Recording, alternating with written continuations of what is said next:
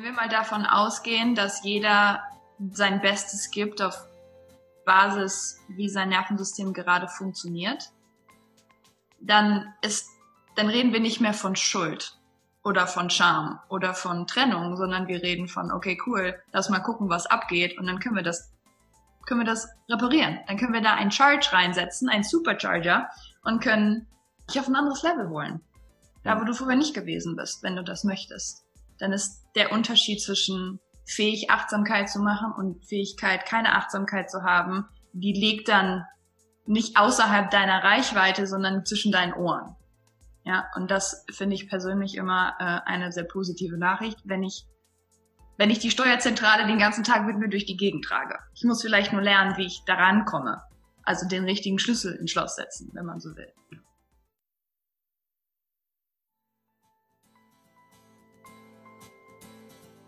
Think, Flow, Growcast mit Tim Böttner. Begleite mich auf einer Reise zu einem ganzheitlichen Verständnis von Bewegung, Gesundheit und Leistungsfähigkeit. Sportwissenschaftler, Ärzte, Athleten, Heilpraktiker, Physiotherapeuten, Biohacker, Osteopathen, Psychologen. Wir tauchen in das Denken und Handeln von Spezialisten ein, um zum Generalisten zu werden. Ein Podcast für Querdenker mit Tiefgang.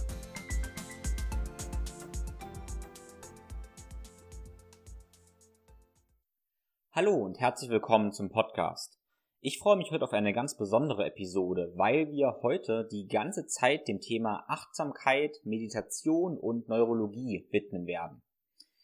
In einigen Episoden wurde Achtsamkeit und Meditation schon immer angeschnitten. Aber jetzt möchte ich mal die ganze Episode diesem Themenkomplex widmen und habe dafür die Hanna Rödiger zu Gast. Hanna ist High Performance Coach, Personal Trainerin und hat eine Liebe zur Neurologie. Sie hat fast alle Ausbildungsstufen des neurologisch zentrierten Trainingssystems CF Performance äh, durchlaufen und ist aber auch Yoga-Lehrerin. Insofern verbindet sie fernöstliche Techniken und Praktiken mit den Erkenntnissen der modernen Wissenschaft. Diese beiden Welten sind keine Gegensätze, sondern erzeugen Synergien. Sie nennt ihr Konzept Mindfulness Supercharged und was sich in der Mindfulness Supercharged verbirgt, erfährst du in dieser Episode. Wir sprechen darüber, wie uns unser Stammhirn an der Meditation hindern kann, was primitive Stressantworten sind und wie wir neurologisch, also mit den Erkenntnissen der Neurologie vorgehen können, um unser Stammhirn zu beruhigen und letztendlich mehr in unser Großhirn kommen können. Du erfährst einige interessante Hintergründe, aber vor allem auch ganz praktische Takeaways. Wir sprechen auch über das Thema Interozeption, also Innenwahrnehmen und warum eine Balance zwischen Interozeption und Exterozeption wichtig ist. Heißt, eine Balance zwischen dem Innenleben und dem Außenleben. Wenn es dir bis jetzt noch schwerfällt, Achtsamkeitsübungen oder Meditationen auszuführen, dann findest du in dieser Episode vielleicht Antworten aus der Neurologie, warum das so sein könnte und konkrete Schritte, wie du ja in die Meditation Achtsamkeit finden kannst. Ich wünsche dir also ganz viel Spaß und jetzt ohne weitere Worte herzlich willkommen, Hanna. Cool. Äh, erstmal vielen, vielen Dank für die Einladung. Ich freue mich echt mega hier zu sein. Äh, mir seit gestern Loch und Bauch gefreut, dass wir das irgendwie zusammen machen. Finde ich echt gut, dass das Thema so ein bisschen ja, weil es nicht mehr Aufmerksamkeit bekommt und ähm, mehr nach draußen kommt. Ähm, ja, wer bin ich und was äh, tue ich eigentlich? Ähm, ich wohne momentan in Arizona, in Phoenix, habe mich irgendwie dafür den äh, American Way of Life äh, entschieden und bin äh, durch meine Neuroausbildung tatsächlich, weil das äh, das Headquarter von von der Neurofirma, von der ich gelernt habe, in, in Phoenix gesessen hat, auch irgendwie nicht nur, hat sich nicht nur die Liebe zur Neurologie, sondern auch die Liebe zum Land entwickelt. Und ähm, so bin ich jetzt irgendwie gerade, irgendwie total cool übrigens. Technologie ist schön, äh, weit weg, aber auch irgendwie nah, finde ich richtig gut. Ähm, ich mache meinen, ich arbeite als Coach schon seit, mein Gott, bestimmt jetzt vier, vier oder fünf Jahren. Ähm, ich bin aber erst, wie alt bin ich denn eigentlich? 25. Ich bin noch gar nicht so alt. Ähm, aber habe halt immer schon, also diese Leidenschaft, dieses Feuer in mir gehabt, ähm, Probleme auf eine Art und Weise zu lösen, wie sie vorher halt noch nicht angegangen oder gelöst worden sind. Oder einfach Ansätze, die bereits existieren, in einer kraftvollen Art und Weise zusammenzuführen. Und so ja, hat sich meine Reise auch, war eine ganz turbulente Reise irgendwie vom, vom klassischen Personal Training mit Gewichten und der Matte und eins zu eins Personal Training mit meinen Kunden über diverse Yoga-Ausbildungen von modernem Yoga über Vinyasa und Flow und Gott weiß was, Achtsamkeit, ähm, Ayurveda, das ist dann irgendwie alles umgeschwappt in Neurologie und Psychologie und so kam halt irgendwie jedes Jahr gefühlt eine große neue Disziplin immer dazu. Und damit halt auch die Fähigkeit oder der Weitblick oder auch die Expertise, keine Ahnung, ähm, Dinge aus aus vielen verschiedenen Perspektiven zu betrachten wenn jemand, wenn jemand mit einem Symptom oder mit einem Problem kommt, zu sagen, cool, was sind die physischen, was könnten physische Ursachen sein, was könnten mentale Ursachen sein, was ist hier vielleicht eine emotionale Ursache, die noch nicht angeguckt wurde oder noch nicht adressiert wurde.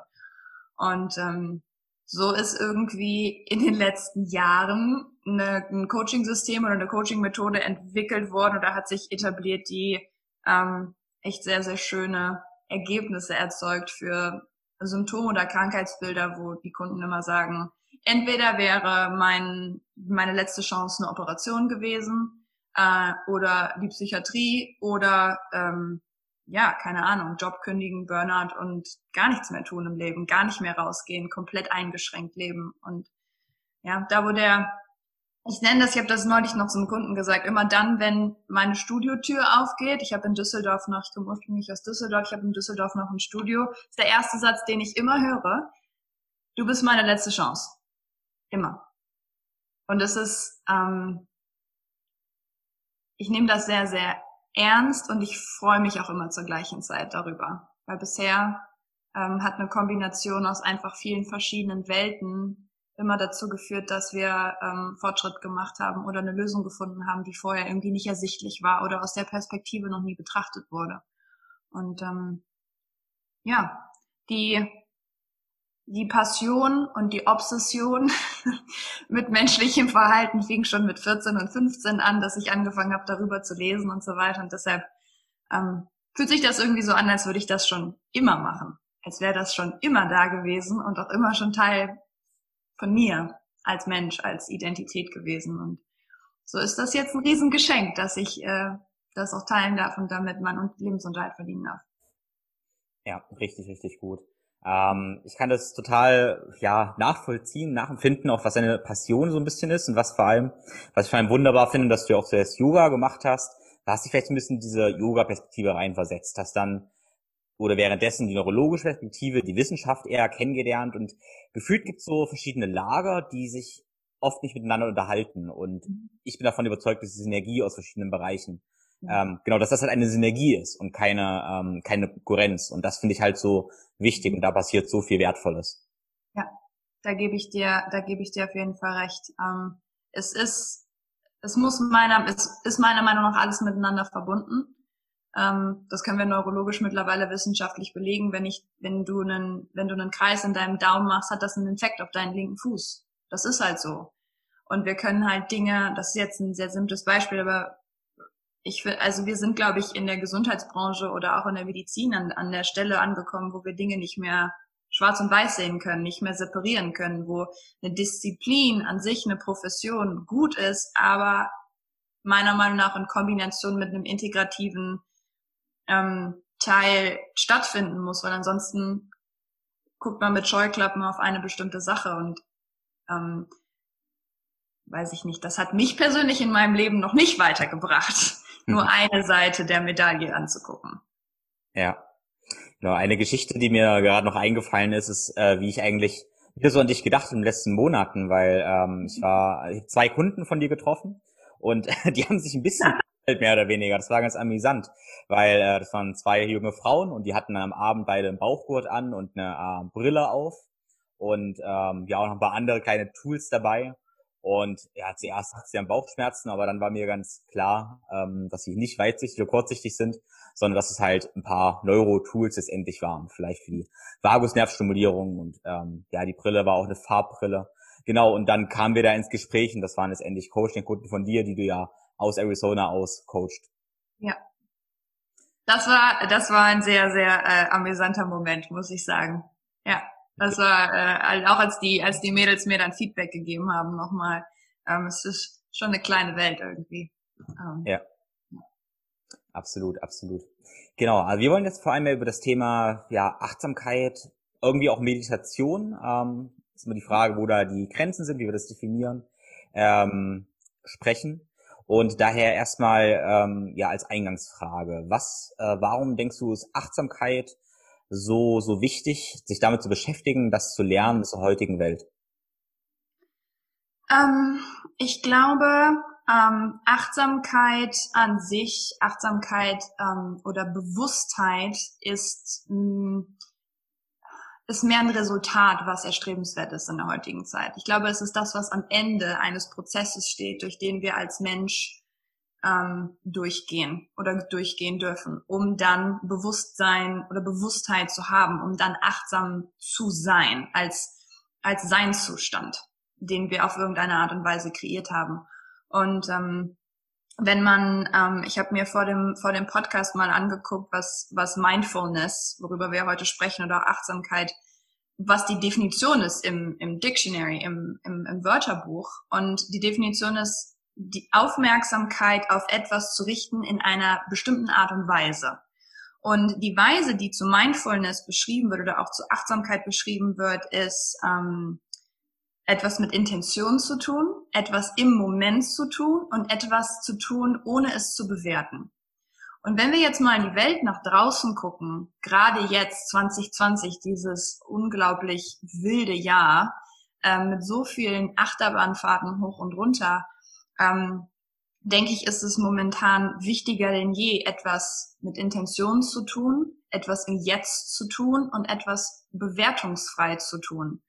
Ähm, und da Mindfulness oder Achtsamkeit als Ziel zu haben, täglich in seinen täglichen Aktionen, ähm, ist, glaube ich, so ein kleiner Goldschatz, den wir für unser eigenes Leben und für unsere eigene ähm, ja, für unsere eigene mentale Gesundheit, wenn wir mal den ganzen anderen Kram mit rausnehmen, ähm, also meiner Meinung nach einfach essentiell ist, weil ansonsten bist du im Chaos der Welt so ein Fähnchen im Wind und es ist einfach eine riesengroße Geräuschkulisse von Medien, Menschen, die was von dir wollen und den Kindern, der Familie, dem Job. Und wenn wir da nicht mit Intention rangehen und im Moment sind und das alles mal nicht immer ständig bewerten, ähm, ich glaube, dann haben wir einen ganz, ganz großen Teil an Frieden, an innerem Frieden, an Ruhe und vor allen Dingen an ähm, ähm, an Fähigkeit gewonnen, Dinge mit Liebe zu handhaben. Und das hört sich jetzt total kitschig an, ja, und irgendwie, weiß ich auch nicht, wie aus so einem, wie aus so einem Achtsamkeits, keine Ahnung, Om-Film. Auf der anderen Seite, was ist also so wie es ja jetzt ist, kann es ja nicht weitergehen. Die Alternative ist ja, entschuldige die Wortwahl, genauso scheiße. Ja? Ähm, das heißt, es ist notwendig, meiner Meinung nach, es ist absolut essentiell, dass wir uns darin üben, achtsam, bewusst zu sein. Und auf der anderen Seite haben wir irgendwie keine andere Chance, als dass das der nächste Weg ist. Weil so wie es ja jetzt ist, ist es nicht gut. Hm. Absolut, absolut. Das hast du sehr, sehr schön gesagt. Also ich kann dir da auf jeden Fall zustimmen. Ich hätte andere Worte gewählt, mag aber deine sehr, vor allem die mit der Liebe. Ja. Also wir könnten halt jetzt ewig über alle möglichen Krankheiten sprechen, die heutzutage so stattfinden. Also oder auch Schmerzen, Krankheiten. Wir könnten alles auseinandernehmen, aber letztendlich beruht es ja alles auf, ich sag mal, irgendwie schlechten Entscheidungen, ähm, ja, oder zu wenig Achtsamkeit. Also eigentlich unser Körper, denke ich, schon sehr, sehr intelligent und wir haben eigentlich alles, in uns drin, damit es uns gut geht, dass wir Beziehungen pflegen, wie wir unseren Körper pflegen, wie wir gute Entscheidungen treffen. Und wenn wir genug Achtsamkeit hätten, dann könnten wir diese auch treffen. Nur ich denke, in unserer heutigen Welt werden wir so bombardiert mit so viel Informationen, so vielen, ja, verschiedenen Eindrücken, dass diese Reflexion da sehr, sehr schwierig ist. Und ja, genau, ich denke deshalb vor allem in dieser neuen hektischen Welt jetzt, ähm, diesem Chaos irgendwie auch, ähm, ist Achtsamkeit einfach essentiell wichtig. Also wahrscheinlich der, vielleicht der Superskill im 21. Jahrhundert. Ja. Das würde ich auch sagen. Das Spannende, was du jetzt gerade gesagt hast, ist das, was wir als Menschen oder das, dem wir, das, dem wir, like, ähm, sorry, manchmal kommt mir die englische Sprache dazwischen. ähm, die, den Dingen, die wir begegnen im Leben ja momentan, den Krankheiten, die wir immer wieder begegnen, sei es irgendeine Essstörung, ein Darmproblem, eine ent hohe Entzündungswerte, Depression, Angst, chronischer Schmerz. Die Liste ist ja endlos lang. Ähm, da stimme ich dir total zu. Es geht am Ende zurück auf ein Verhalten, was auf irgendeine Art und Weise ähm, getätigt worden ist. Und da achtsam zu sein mit seinem Körper, um zu sagen, hey cool, ich entscheide mich jetzt für diese eine Sache, weil ich weiß, wenn ich das mache, dann ist das Resultat ein positives. Und wenn ich das mache, dann äh, das aber nicht richtig einschätzen kann, dann ist die Konsequenz vielleicht ein neg eine negative Konsequenz das, was ähm, die Neurologie uns hier zeigen kann und wo sie so stark helfen kann, ist das Verhaltens- und Emotionsregulation. Also das, was uns dazu führt, dass wir eine bestimmte Entscheidung treffen, auf eine bestimmte Art und Weise, ähm, eine neuronale Komponente ist und neuronal trainiert werden kann. Ähm, weil wenn wir jetzt, wenn ich jetzt jemanden habe, der, wo ich auf das Leben von dem gucke und sage, hm, Entscheidungsfindung fraglich, ob das deine größte Stärke ist. Ähm, dann kann ich sagen, du bist ein schlechter Mensch oder du kannst das einfach nicht. Oder ich kann hingucken und sagen, okay, jeder tut das Beste, was er kann auf dem neurologischen Level, auf dem er momentan ist wie, kann wir dir, wie können wir dir helfen? Wie kann ich hier oben im Kopf die Verstrickung ändern, damit du besser in der Lage bist, deine Emotionen zu regulieren? Ja, damit man nicht so aus so einem emotionalen, äh, so einer emotionalen Achterbahn unterwegs ist den ganzen Tag. Ähm, und dein Verhalten so anzupassen, dass dir das Leben gibt, statt dir Leben nimmt.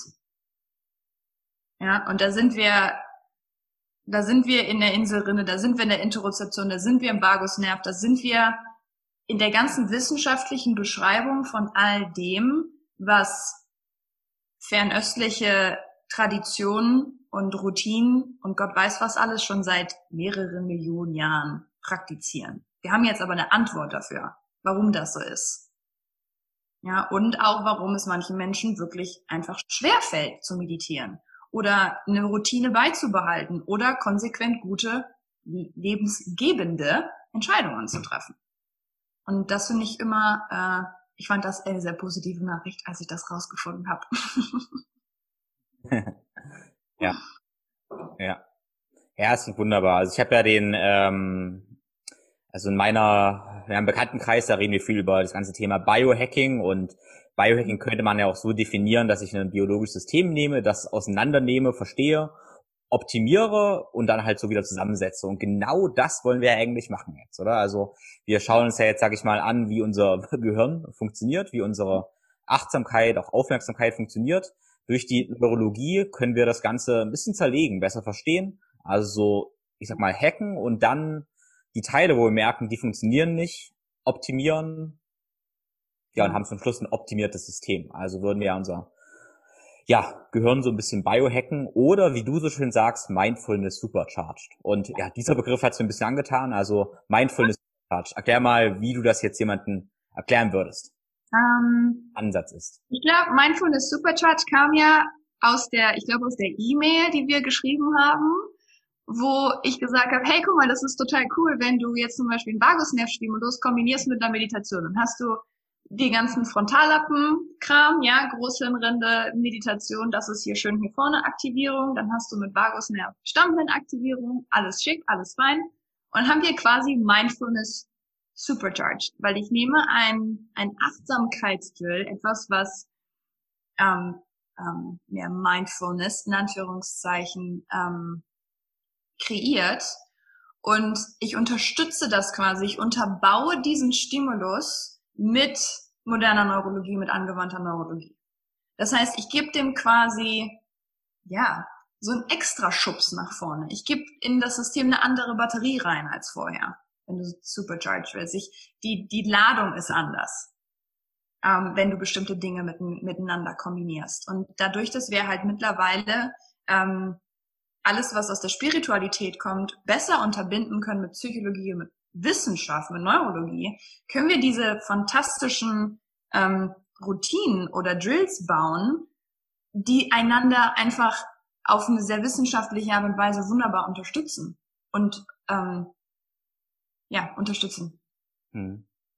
Genau und ich finde wichtig dabei ist noch, dass warum auch immer das so ist, unser äh, viele Westler, sage ich mal, haben vielleicht nicht den Zugang zu diesem sehr spirituellen Zugang, ähm, hören deshalb lieber dir oder mir zu als als Wissenschaftler. Und wenn wir da so mehr Leuten Zugang geben können, dann haben wir schon super viel gekonnt. Das glaube ich auch. Ja. Und äh, wahrscheinlich mehr Menschen mit ins Boot geholt. Weil, wenn wir mal davon ausgehen, dass jeder sein Bestes gibt auf Basis, wie sein Nervensystem gerade funktioniert, dann ist, dann reden wir nicht mehr von Schuld oder von Scham oder von Trennung, sondern wir reden von, okay, cool, lass mal gucken, was abgeht und dann können wir das, können wir das reparieren. Dann können wir da einen Charge reinsetzen, einen Supercharger und können keine Ahnung, dich auf ein anderes Level holen. Da, wo du vorher nicht gewesen bist, wenn du das möchtest. Dann ist der Unterschied zwischen, keine Ahnung, äh, fähig Achtsamkeit zu machen und Fähigkeit, keine Achtsamkeit zu haben, die liegt dann ähm, nicht außerhalb deiner Reichweite, sondern zwischen deinen Ohren. Mhm. Ja, und das finde ich persönlich immer äh, eine sehr positive Nachricht, wenn ich wenn ich die Steuerzentrale den ganzen Tag mit mir durch die Gegend trage. Ich muss vielleicht nur lernen, wie ich daran komme also den richtigen Schlüssel ins Schloss setzen, wenn man so will. Genau, das ist ja das ist auch eine sehr schöne Nachricht eigentlich. Viele sagen ja, sie können nicht meditieren, Atemtraining ja. funktioniert nicht, Achtsamkeit erst recht nicht und geht alles bei ihnen nicht. Ja, okay, dann sagen wir, okay, dann finden wir halt diesen Schlüssel und damit sie es halt doch letztendlich können. Sie haben einfach noch nicht, noch nicht den richtigen Zugang dazu gehabt. Genau, dann würde ich gerne mal jetzt ein bisschen dann konkreter werden. Also so, so ein paar Neuro-Basics, ähm, denke ich, sollte jeder wissen weil, denke ich, Wissen schon die Grundlage ist für ja, ein selbstbestimmtes Handeln und weil ja vielleicht zu, viele Zuhörer dann auch so ein, ja, eine kleine Faszination vielleicht kriegen. Ähm, genau, also wenn wir Achtsamkeit praktizieren, äh, was passiert da im Gehirn? Also wenn Achtsamkeit an sich, und ich glaube, das ist, was vielleicht erstmal verstanden werden muss. Achtsamkeit und Bewusstheit an sich ist an sich eine Unterbindung von primitiven Stressantworten, von Survival, von Überlebensinstinkt. Das heißt, in dem Moment, wo ich meditiere und Gedanken loslasse, Emotionen loslasse, keine Ahnung, mich irgendwo hinsetze und einfach Ruhe schaffe, Frieden schaffe, einen, einen klaren Kopf, was auch immer die Meditationstechnik dahinter ist, da gibt's ja auch verschiedene, ähm, bin ich in einem Teil unseres Gehirns oder des Gehirns, was uns extrem, was uns von Tieren unterscheidet, was uns menschlich macht. Weil wir Reflex und primitives Verhalten durch unsere Großhirnrinde hier vorne, die sitzt direkt hinter unserer Stirn, unterbinden können. Ähm, wichtig ist es deshalb zu wissen, dass Meditation und Unterbindung von Stress und Umgang mit Stress und äh, extrem starken Emotionen ähm, in der Großhirnrinde sitzt, weil unsere Großhirnrinde immer als allerletztes, rein neuroanatomisch, versorgt wird mit Glucose, also mit dem, was wir an Nahrung zu uns nehmen, und Stickstoff und äh, Sauerstoff. Das heißt, die, ähm, das Benzin, was in unserem Nervensystem ist, um Stress zu unterbinden, um dann eine erfolgreiche Meditation zu vollführen, das ist der Teil, der immer als allerletztes mit allem versorgt wird. Warum ist das wichtig zu wissen? Weil vorher unser primitives Reptiliengehirn, was hier hinten so oberhalb unserer Halswirbelsäule sitzt, vorher erstmal entscheiden muss, dass Meditation eine gute Idee ist, dass der Drill an sich eine schöne Sache ist. Wenn jetzt dein Stammhirn als der Teil, der erstmal der erste Entscheidungsgeber im Prozess ist und der, der immer als allererstes ähm, alleine von einer, von, einem, von einer Nahrungsmittelperspektive versorgt wird, ähm, schon sagt, nein, Ruhe ist gefährlich. Dann ist es für den Menschen, der in einem stressigen Leben lebt und unbedingt meditieren will, unheimlich schwer, hier vorne in die Meditation, also in einen höheren Bewusstseinszustand, in eine höhere Achtsamkeit, es ist unheimlich schwer, da überhaupt reinzukommen. Das heißt, wenn ich Neurologie nicht ganz verstehe und eine hohe Frustration in meiner Meditation habe oder mich manchmal frage, wieso komme ich da verdammt nochmal nicht rein? Wieso kann ich das nicht? Kann Neurologie die Antwort dazu geben, weil vielleicht brauchst du für mehr Achtsamkeit und für Meditat also für einen meditativeren Zustand in deinem Leben gar kein, gar, gar nicht die Meditation an sich oder ist es nicht die einzige Möglichkeit, sondern vielleicht müssen wir einfach Ruhe im Hirnstamm erzeugen, da wo Survival stattfindet, da wo ähm, subjektiv, emotional und ähm, ohne jegliche Begründung Entscheidungen getroffen werden. Ja, auf Basis von Dingen, die schon lange, lange, lange passiert sind und eigentlich mit der Zukunft gar nichts mehr zu tun haben. Mhm. Ja, also es gibt, ähm, es gibt alleine dadurch, dass wir verstehen, wie wie wir neuronal gestrickt sind, dass wir zuerst Stammhirn innervieren, bevor wir Großhirnrinde innervieren, dass wir zuerst unten Informationen reinkriegen und versorgt werden mit Nährstoffen, bevor hier vorne irgendwas ankommt, kann den, die Toolbox, den Werkzeugkasten extrem erweitern, wenn wir Achtsamkeit erzeugen wollen. Das heißt, und das machen wir in der Neurologie ähm, die ganze Zeit, wir gucken uns immer an, wie ist denn der neuronale Weg zu dieser einen Sache überhaupt? Und wenn ich jetzt zum Beispiel mit Achtsamkeit, und wir gehen nochmal zurück auf die Definition von ganz am Anfang, ähm, Bewusstsein und Aufmerksamkeit für eine bestimmte Sache auf eine bestimmte Art und Weise, wenn mir das schwer fällt und ich aus irgendeinem Grund, weil ich ein Schädelhirntraumata hatte, weil ich ein Problem mit meinem Stoffwechsel habe, Gott weiß was, hier vorne in die Großhirnrinde nicht genug Energie, nicht genug Innovation, was auch immer reinkriege, dann kann ich mir den ganzen Weg angucken und sagen, cool, wo kann ich denn noch ansetzen? Wie viele Türen habe ich denn noch, um das, um die gleiche Sache zu erzielen? Mhm. Ähm, und da ist es, ähm, ich glaube, wenn du jemanden, nicht ich glaube, wenn du einen Menschen unter das MRT legst und den meditieren lässt, hast du bunte Flackerpunkte überall im Nervensystem, weil es einfach einen ähm, du gehst quasi vom Anfang deines, deines Gehirns einmal zum Ende deines Gehirns mit einer Meditation. Es ist der größte Loop, den du, den du verbindest. Von, von primitiv zu menschlichem Dasein. Okay.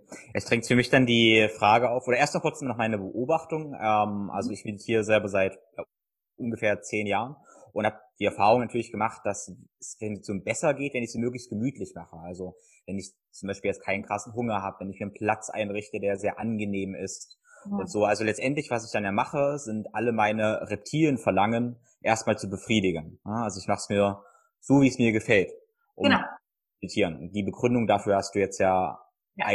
Das ist ein ganz, ganz wunderbares Beispiel. Und das Gegenbeispiel dazu ist, du hast, du hast Mama in der Küche mit drei kleinen Kindern. Und alle wollen was anderes. Aber alle vier haben Hunger. Ja, Mama möchte eigentlich eine achtsame, bewusste, liebevolle Entscheidung für ihre Kinder treffen und ruhig und friedlich, respektvoll mit denen umgehen. Aber da alle Hunger haben, sind alle im Reptiliengehirn, sind alle in Fight or Flight und niemand versteht einander. Kommunikation nicht, findet nicht, findet nicht statt. Weil hinten es ist ungemütlich. Dein First Brain, dein Reptiliengehirn hat Hunger, vielleicht Durst, äh, vielleicht ist es zu laut, vielleicht ist es zu hell, vielleicht stehst du auf einem Untergrund, den du nicht magst, keine Ahnung. Und dann hast du da genau das Beispiel, was in so vielen Haushalten passiert. Dann fliegt Achtsamkeit sehr schnell aus dem Fenster raus. Mhm. Ja? Ähm, und das Gegenbeispiel dazu ist, oder vielleicht sogar ein Drill für heute, wenn du nicht meditieren kannst, versuch's doch nicht im Office zu machen, wo die fünf Leute ins Ohr quasseln und du irgendwie nur fünf Minuten Zeit dafür hast. Mhm. Genau, jetzt stellt sich für mich natürlich die Frage, wenn ich jetzt eine Person habe, die ja unter ständiger Angst äh, lebt eigentlich, also der wirklich auch, sag ich mal, ja viele Probleme hat, so. Kann derjenige überhaupt meditieren oder muss der erst an seinen Ängsten grundlegend arbeiten und alle seine Grundbedürfnisse befriedigen, bevor er in eine Achtsamkeitsübung gehen kann? Ähm, das ist eine sehr spannende Frage und ich glaube, die Antwort, ähm, hm, die Antwort ist darauf, es kommt auf die Person an. Hm. Es gibt keine, ich glaube, da gibt es keine, ähm, da gibt es keine Antwort drauf. Ich weiß aus Erfahrung, dass ganz viele äh, Therapeuten oder Coaches in dem Moment zum Beispiel sagen, ja, wenn du so viel Angst hast, wenn du immer in Fight or Flight, immer in diesem Überlebensmodus unterwegs bist, dann ist Meditieren eine super Sache, dann musst du das auf jeden Fall tun und lernen. Ähm, das ist vom Ansatz her großartig und eine super Idee und es ist eine Möglichkeit von vielen. Ähm, was man auch machen kann, ist es genau das, was du gesagt hast. Du guckst einmal, was können wir denn tun, damit denn überhaupt, damit denn diese, was können wir tun, damit diese Survival-Antwort, die Stress-Antwort auf eine potenzielle Gefahr nicht mehr da ist? Ja, was ist, wenn ich die Meditation und die Fähigkeit zu unterbinden von Stress gar nicht mehr brauche, weil mein Reptiliengehirn nicht mehr Alarm schlägt? Also wir gehen das quasi ein bisschen rückwärts jetzt, das ganze System. Und da ist es zum Beispiel so, du bist in, du bist genau in diesen Ansatz von mir zum Beispiel reingelaufen, als du die beiden Mädels ähm, auf äh, in dem Camp getroffen hast oder in dem in den vor ein paar Wochen, weil die zum Beispiel ihre bunten Brillen und ihre Gurte einzig einzig und allein aus dem Grund tragen, dass diese, dass deren First Brain, deren Survival-Antwort nicht ständig unangemessen durch die Decke knallt. Ja, die erzeugen quasi dadurch Ruhe im System. Das heißt, ich muss nicht die ganze Zeit ein, wie ein meditierender Mönch durch die Gegend laufen, sondern ich kann vielleicht diesen achtsamen Zustand alleine dadurch erzeugen, dass nicht ein Teil meines Gehirns, der hier hinten so wunderbar direkt über unserer Halswirbelsäule sitzt, Alarm schlägt wegen jedem, wegen jeder Kleinigkeit. Mhm. Ja, also auch da wieder, es gibt einfach mehr Möglichkeiten. Ähm, und da muss man immer, das muss jeder, jeder Kunde am Ende mal für sich selber entscheiden, weil es kann sein, dass der Stimulus durch die Meditation, Großhirnrinde, präfrontaler Kortex, dass das genau das ist, was der Kunde braucht. Mhm. Oder es kann sein, dass aufgrund von einem Stoffwechselproblem, aufgrund von, einem, von einer Disbalance in den Nebennieren, Adrenalin, Cortisol und so weiter funktioniert nicht, da so viel Problem auf einem ganz primitiven Level, auf einem Reflexlevel ist, dass der da oben gar nicht hinkommt, dass die Fähigkeit noch gar nicht besteht, also tatsächlich neurologisch noch nicht besteht, zu sagen, okay, Zentrierung, Mitte, zehn Minuten, and go. Mhm. Genau. Ähm, sicherlich kann man das jetzt schwierig generell sagen, aber was ist so deiner Erfahrung nach der ja der erste Ansatz bei den meisten, den du wählst, um das, ich sag mal, Reptiliengehirn zu beruhigen, um da in der Meditation gehen zu können in diese Richtung? Ja. Ähm,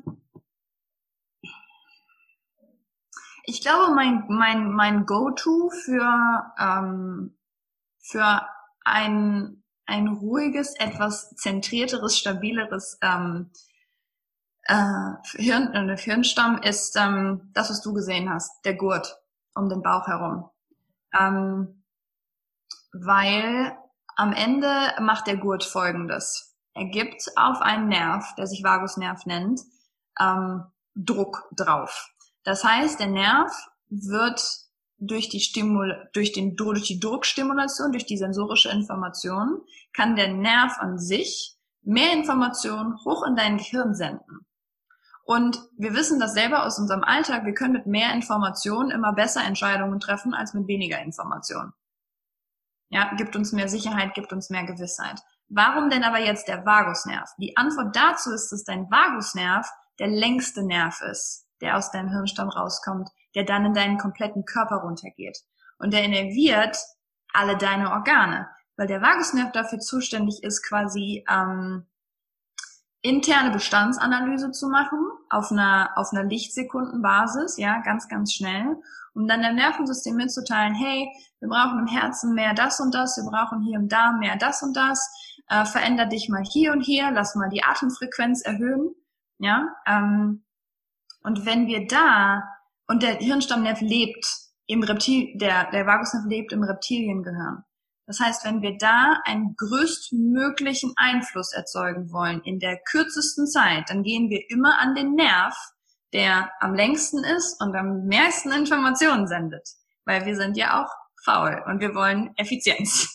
Das heißt, du packst jemanden in so einen richtig schönen engen Gurt oder wickelst einen Schal um die Taille von dem, um genau diesen Effekt zu erzeugen. Ich gebe mehr Informationen auf ein System, was momentan vielleicht aufgrund von mangelnder Information oder einer Überinterpretation von dem, was nicht da ist, in irgendwie in so einem Survival-Modus festhängt.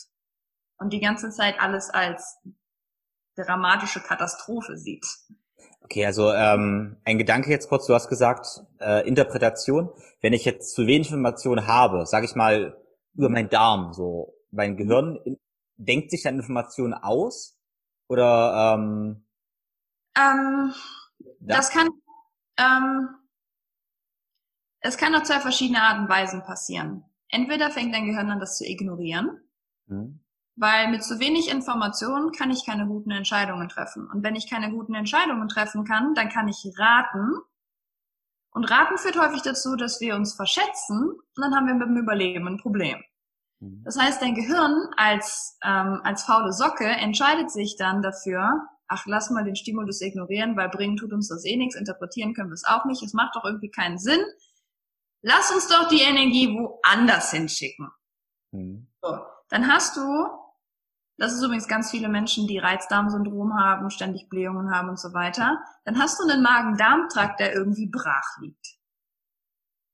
Also der liegt da einfach, der lebt da einfach, aber tun tut der nicht so wirklich was. Oder du gehst in die komplett andere Richtung. Du gehst in eine Überinterpretation von den wenigen Dingen, die dir gegeben worden sind.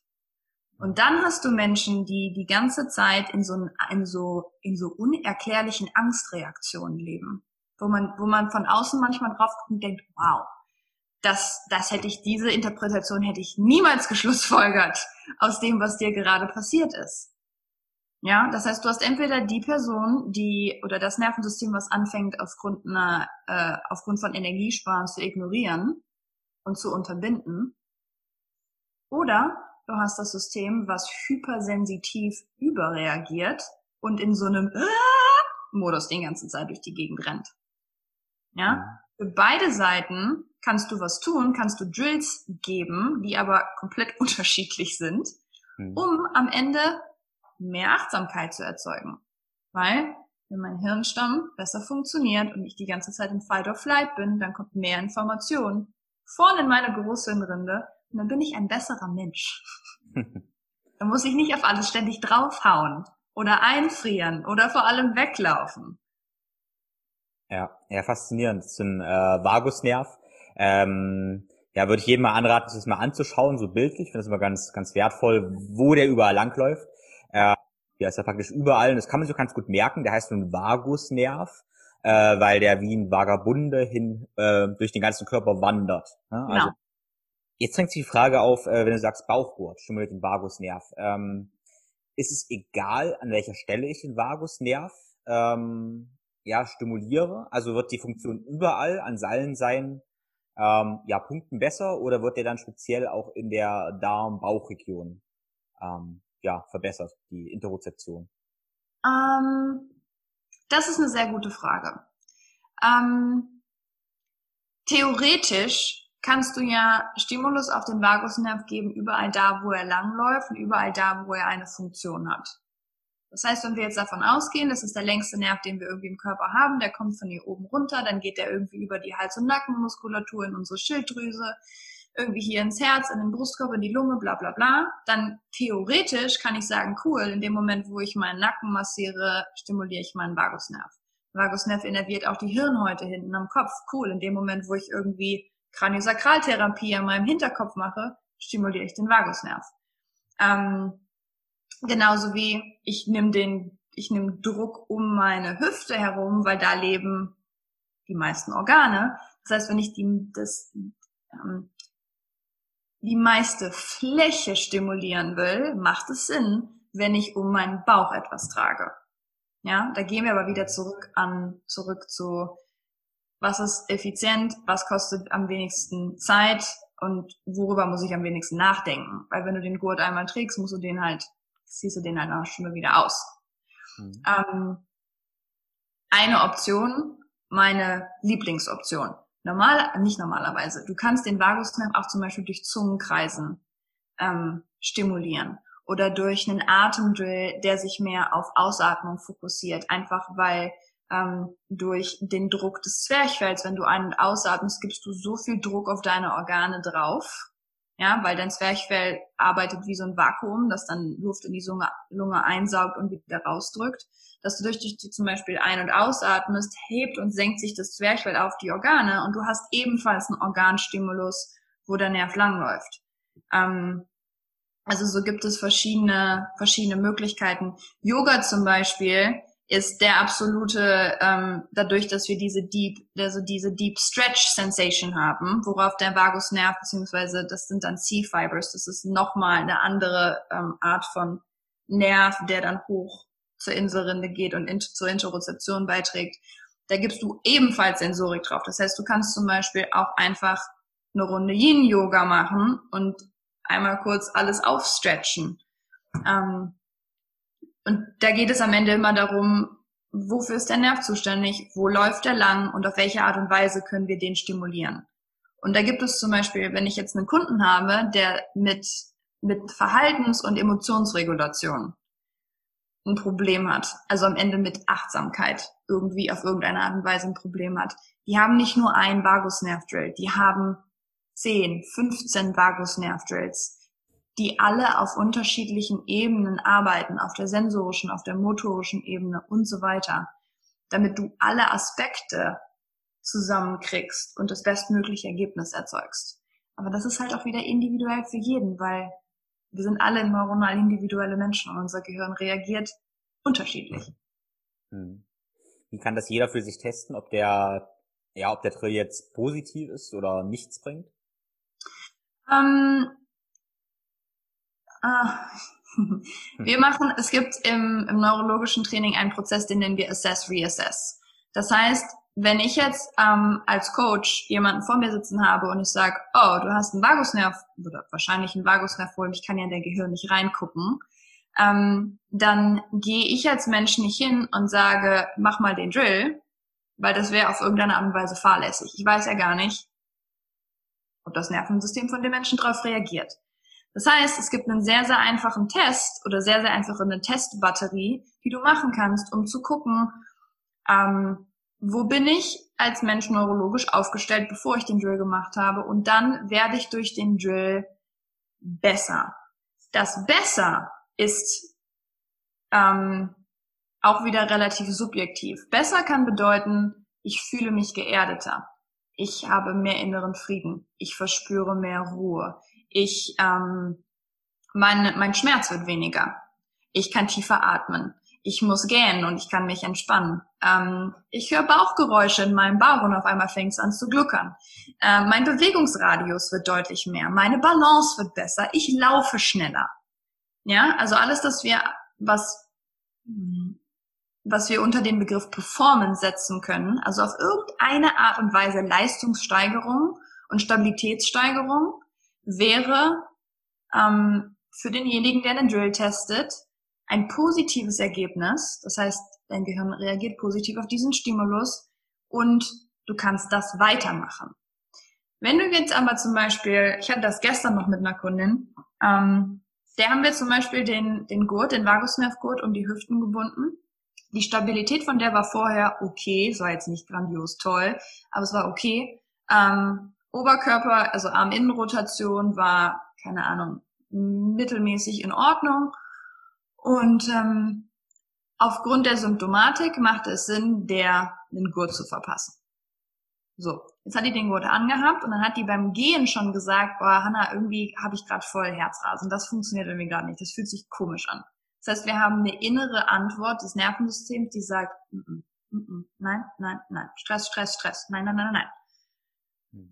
Was wir auch gemacht haben ist, wir haben wieder ihre Stabilität getestet, wir haben auch wieder ihre, ihre Arminnenrotation getestet und beides ist schlimmer geworden. Sehr deutlich schlimmer geworden. Mhm.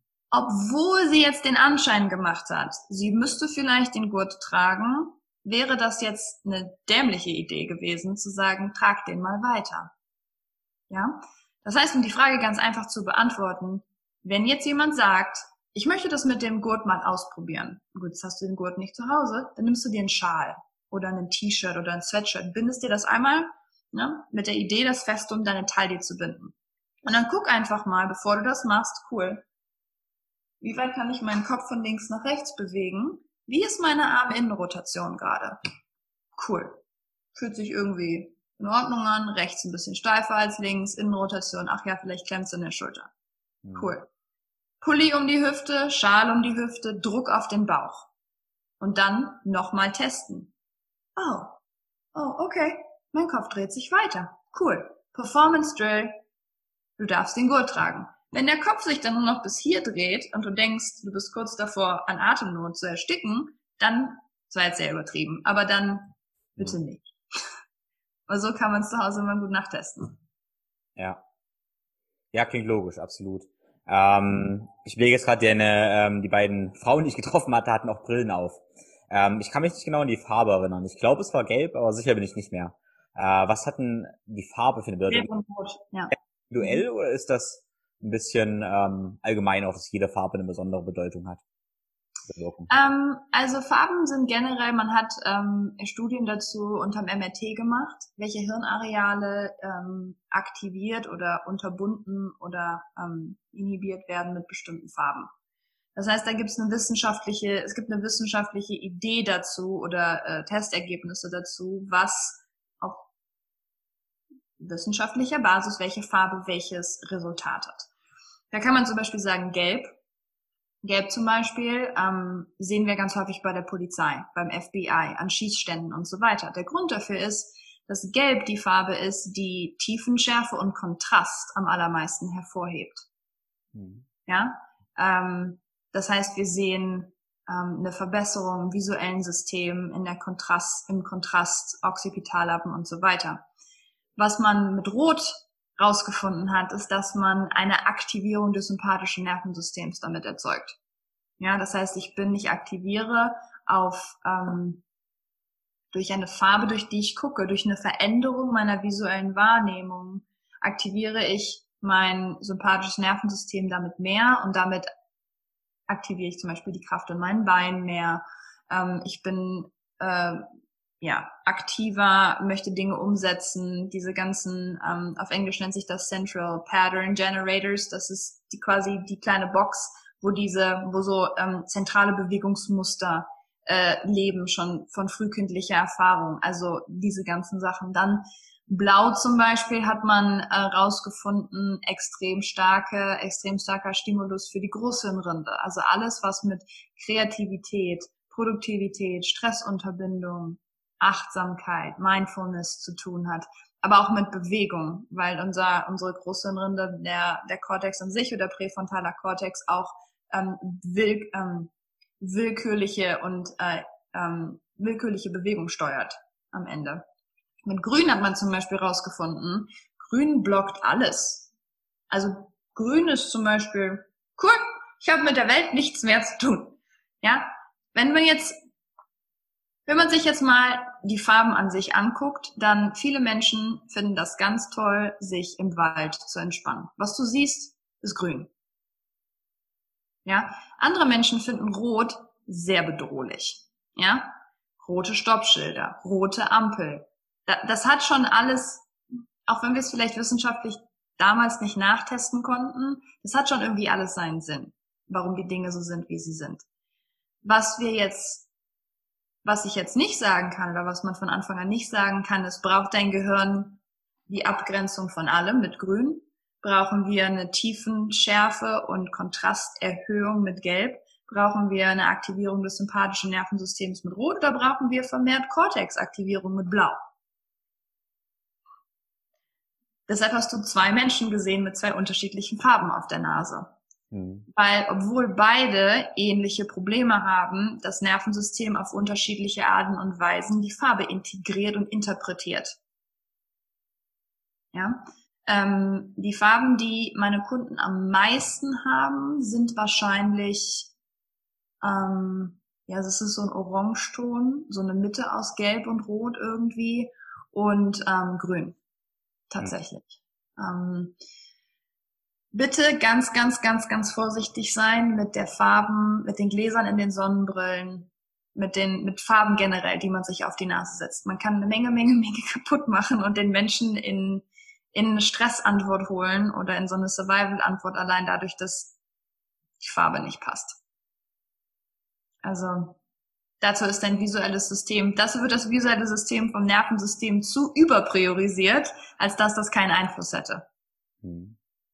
Ja, genau. Also ich habe auch so ein Farbbrillenset und habe beim Krafttraining das auch mal ein bisschen ausprobiert. Also immer die gleichen Kraftübungen gemacht mit verschiedenen Brillen und geschaut, wo ich stärker war und wo ich schwächer wäre und dann auch wie, wo ich beweglicher war. Und das ist schon, ist schon faszinierend, ja. Obwohl ich das ehrlich gesagt im täglichen Training nicht mehr nutze. Ich habe eine Weile mit mir experimentiert, aber bin dann wieder ein bisschen davon abgekommen, weil ich halt auch einfach ganz gerne einfach frei bewege, ja. Genau. Welche Farbe war es bei dir? Wo ja. hast du am besten getestet? Gerade was es überhaupt war. Es war bei mir leider nicht super signifikant. Also ich kann mich erinnern, Beweglichkeit war mit Grün auf jeden Fall besser. Mhm. Ähm, aber Kraft, habe ich das Gefühl, mit Rot war besser, aber so, so ganz sicher war ich da nicht. Ja. Also, cool. ja, mal ist mal ganz lustig, weil du kennst ja nun den Chris auch, äh, mit dem turniere ich ja ab und zu da auch und manchmal ist seine Freundin noch dabei und dann haben wir irgendwelche lustigen Brillen auf und sind dann zu dritt mit irgendwelchen merkwürdigen Brillen im Studio äh, zieht man schon lustige Blicke oder interessante Fragen auch auf sich, ja. War gut. Ja, ist witzig. genau. Ähm, ja, aber Meditation trotzdem, äh, wenn ich meditiere, mache ich auf jeden Fall die Augen zu. Ähm, also ich mag zum Beispiel sogar eine, eine Schlafbrille aufzusetzen, weil es noch leichter dann ist. Ja. Gibt dir aber total Sinn, wenn du sagst, dass das visuelle System so eine riesige Relevanz hat, so viel Information aufnimmt äh, und mir so viel Information gibt, dann, dass ich das ausschalte, während ich meditiere, ergibt halt verdammt viel Sinn, ja. Ja. Es macht Sinn, ähm, wenn man wirklich in einer, um Meditation zu üben, macht es Sinn, alle möglichen Stimuli irgendwie auszuschalten. Also keine lauten Umgebungen oder vielleicht sogar Kopfhörer oder Ohrstöpsel, nicht gucken, Augen zumachen. Also visuellen Stimulus rausnehmen auditiven Stimulus rausnehmen. Sich hinlegen auf den Rücken ähm, lässt dein Innenohr sich auch entspannen, weil du liegst ja bereits auf dem Boden. Das heißt, die Angst zu fallen wird dir genommen. Ja, dann nimmst du noch irgendwie eine schöne Decke, bist noch schön warm, alles ruhig, alles sicher, die Tür ist abgeschlossen, cool. Ja, das ist eine schöne Art und Weise, um Meditation zu üben. Ähm, mein Ausbilder, Doc hat immer gesagt, was Meditation dann interessant macht, ist, kannst du auch dann noch meditieren, wenn die Straßengeräusche laut sind, wenn dein Kind dir ins Ohr brüllt, wenn du in starkes Licht guckst. Also kannst du auch dann noch unterbinden, wenn deine Umgebung ähm, wuselig, laut und unvorhersehbar ist. Und ich glaube, da kommen wir dann, da kannst du es dann schon wieder auf die spirituelle Ebene ziehen und sagen, ist das nicht der Grund, weshalb wir am Ende alle meditieren sollten, um in der schnellen Welt die Ruhe zu bewahren, mit Liebe zu agieren, mit Frieden, mit Freude, in der Stabilität zu bleiben. Ja? Ja, also ich unterrichte das auch so mit dem Ansatz, ich sage am Anfang, mach's dir so leicht wie möglich, mach alles so, wie es dir gefällt, Tageszeit, alles, alles so, wie es dir gefällt und dann mit der Zeit ein bisschen Chaos implementieren, weil es gibt ja auch diesen schönen ja äh, Spruch, wenn du halt, ich weiß nicht genau, wie es geht, aber ungefähr, wenn du zwei Stunden Zeit hast zu meditieren, ähm, dann, weiß nicht, meditiere 20 Minuten. Auf jeden Fall, ja. wenn ich keine Zeit habe zu meditieren, dann meditiere zwei Stunden. Und wenn ich halt sowieso genug Zeit habe, muss ich es eigentlich nicht machen.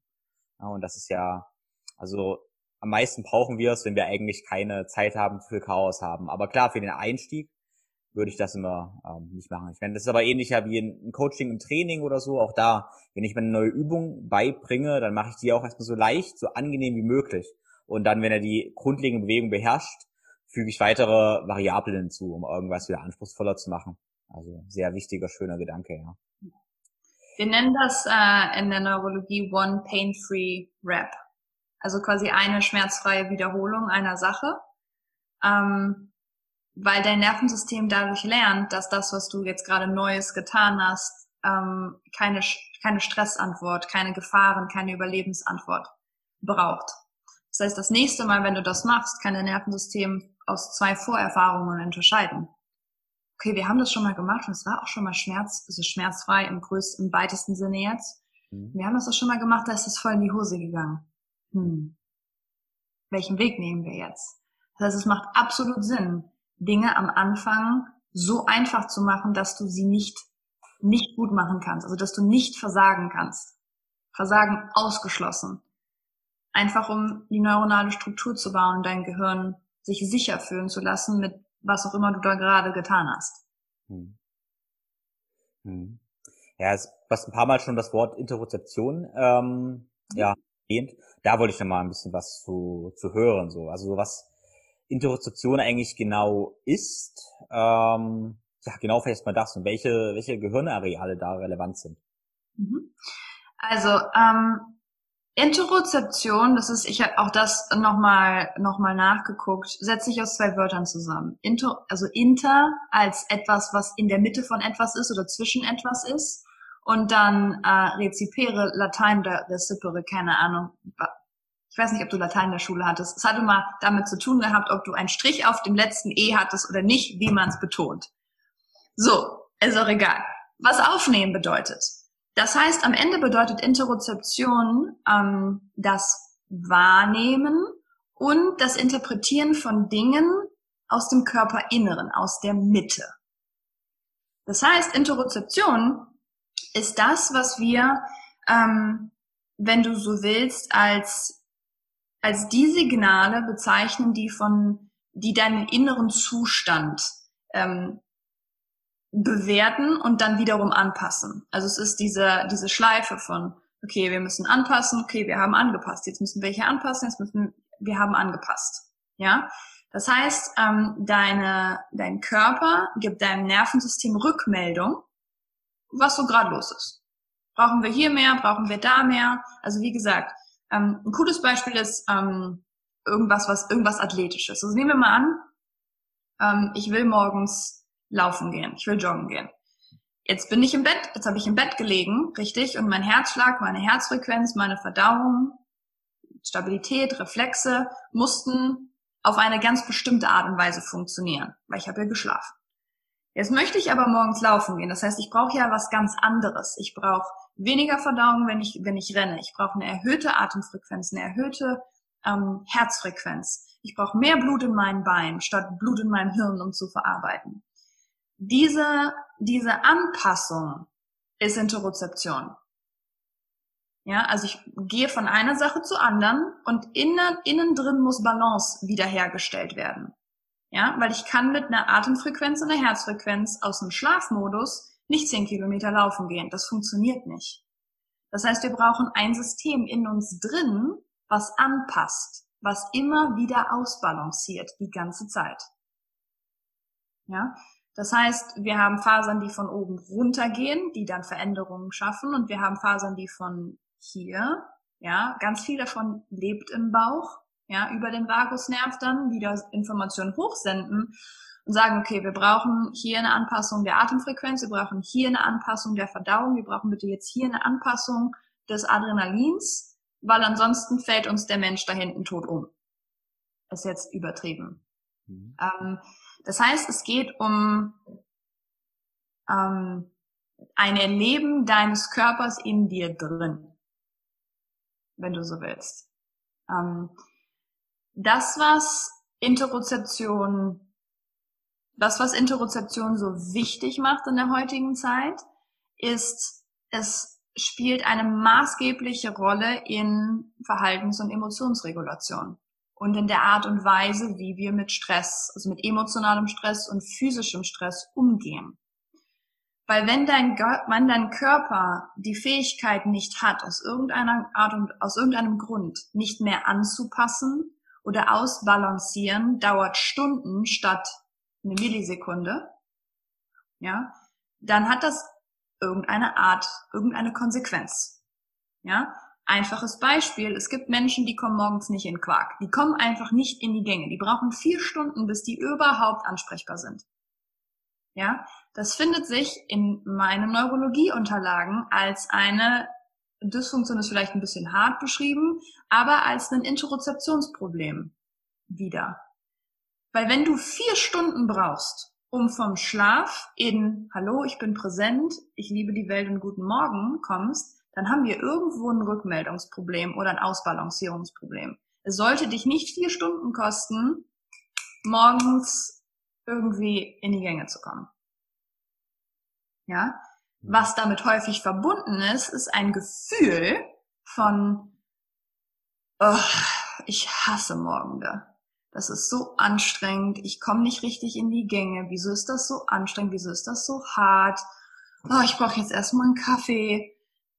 Ja, das heißt, mit dem, mit der Rückmeldung und der Interpretation deines inneren Zustands kriegst du automatisch immer eine bestimmte Reaktion und ein Gefühl ein 100% subjektives Gefühl. Das hat mit niemandem sonst was zu tun, außer mit dir selber und mit deinem Gehirn. Wenn jetzt diese Rückmeldung, also wenn diese Schleife von ich nehme was wahr, also mein Körper sendet Informationen hoch, ähm, wenn wir jetzt ein Problem haben in der Genauigkeit der Rückmeldung oder in der Interpretation der Rückmeldung, dann enden wir genau in den beiden Seiten, die wir schon besprochen haben. Wir haben entweder der Mensch, der überinterpretiert, das heißt ständig in so einer Angstschleife unterwegs ist, ja, weil die Information ist nicht genau und sie ist auch nicht ausreichend. Wie soll ich denn auf aus, nicht ausreichender und ungenauer Information jetzt sicherstellen, dass mein Mensch überlebt? Das ist sehr schwer. Mhm. Ja, wenn wir jetzt ähm, eine verminderte Wahrnehmung haben des Nervs und hier oben nur 20 Prozent der, der Nerven, also des Nervs irgendwie hier oben ankommt, ja, gehen wir genau in die andere Richtung von, ähm, ach ja, weiß ich auch nicht, irgendwie kriegen wir keine Information. Ich weiß nicht, ob die stimmt. Lass mal ignorieren. Und dann ignorierst du sinnvolle Alarmzeichen. Ja, Beide Seiten haben signifikante Auswirkungen auf, wie du dich fühlst als Mensch, deine subjektive Wahrnehmung von dir selber, dein Wohlbefinden und dein Verhalten mit deiner Umwelt. Mhm. Alles kommend von Interozeption, deinem eigenen Körpererleben. Mhm. Und das ist, das weiß man schon seit dem 19. Jahrhundert, da hat man das, also auf diese Art und Weise hat man, wusste man das natürlich noch nicht. Aber da hat man angefangen zu mutmaßen, auf welche Art und Weise unser Körpererleben dazu beiträgt, wie wir uns fühlen, wie wir uns verhalten. Ja? Und wenn man sich jetzt mal anguckt, ähm, welche Probleme die Menschen in der Welt haben, Reizdarm, äh, äh, Blähungen, Nahrungsmittelunverträglichkeiten, äh, erhöhter Alkohol- und, und Drogenkonsum aus irgendeiner Art und Weise, chronische Schmerzen, Depression, Angst, ähm, Essstörungen, extrem krasse Entzündungswerte überall, Autoimmunerkrankungen, die durch die Decke gehen, dann gibt es auch den Weg und vielleicht mit der, nicht der sinnvollste, aber vielleicht der revolutionärste Weg momentan zu gucken, ist denn die Information, die mein Körper hochsendet an mein Nervensystem, ist sie ausreichend und ist sie genau? Weil alle diese Krankheiten fallen alle auch in den Bereich von Interozeption, findet entweder nicht ausreichend statt oder es ist super ungenau. Mhm. Also ähm. ich gebe dir da, ich gebe dir da absolut recht, weil eine Krankheit, klar, es gibt sicherlich ein paar Ausnahmen. Also es gibt viele Ausnahmekrankheiten, aber meistens viele Krankheiten. Also nehmen wir zum Beispiel Fettleibigkeit. Das ist ja jetzt kein Zustand, der plötzlich eintritt, sondern der bahnt sich ja ganz, ganz, ganz, ganz langsam an. Und je früher wir wahrnehmen, okay, es fängt ja damit an, nehme ich voll, nehme ich wahr, dass ich voll bin. Wenn ich das nicht wahrnehme, nicht, dass ich voll bin, nehme langsam zu. Wenn ich, sage ich mal, so wenig Depression habe, dass ich gar nicht merke, okay, dass meine Feldpölzchen langsam größer werden, wenn ich das noch nicht wahrnehme, dass ich langsam schwerer werde, ähm, dann merke ich erst, dass ich ein Problem habe, wenn ich, wenn ich fettleibig bin. Also die meisten Krankheiten lassen sicherlich ja durch genügend Achtsamkeit, durch verbesserte Interpretation da ähm, ja früh erkennen. Also ich habe ja. ein Beispiel aus, aus dem Sport ist jetzt, was ich sehr, sehr, sehr gerne unterrichte, sind halt ähm, ja, Achtsamkeitsübungen in Form von Körperreisen im Sport äh, mit, mit Athleten, äh, wo ich Leute halt hinlegen lasse, erstmal ein bisschen beruhigen lasse mit ein paar Atemübungen und dann letztendlich den ganzen ähm, Körper durchgehe und einen Körperscan mache und dann genau war, wo der Körper aufliegt, äh, wie die Gliedmaßen sich anfühlen, wie Verspannungen sich anfühlen. So eine Körperreise. Am Anfang dauert das ein bisschen länger, mit der Zeit geht das immer schneller. Ähm, genau, und das Feedback ist total interessant, weil ganz viele Leute danach sagen, ah, ich habe mich da verspannt gefühlt. Und ganz viele wissen dann, was sie danach eigentlich machen müssen, also was sie dehnen sollten oder auch was im Krafttraining schlecht war. Manchmal merken sie, ah, da habe ich plötzlich Schmerzen bekommen. Ja, aber die, dieser Schmerz ist ja nur ein Signal, der, dass er davor eigentlich irgendwie ja vielleicht schon da war. Zumindest dieses ja, Problem war irgendwie schon da. Es wurde noch nicht wahrgenommen. Und durch so eine Interozeptionsschulung Schulung in Form von einer Körperreise nimmt plötzlich der Sportler wahr, okay, da habe ich ein Problem, da habe ich Schmerzen und kann dann Schlüsse ziehen, damit dieser kleine Schmerz erst gar nicht ausartet in eine, in eine Verletzung oder sowas. Ja.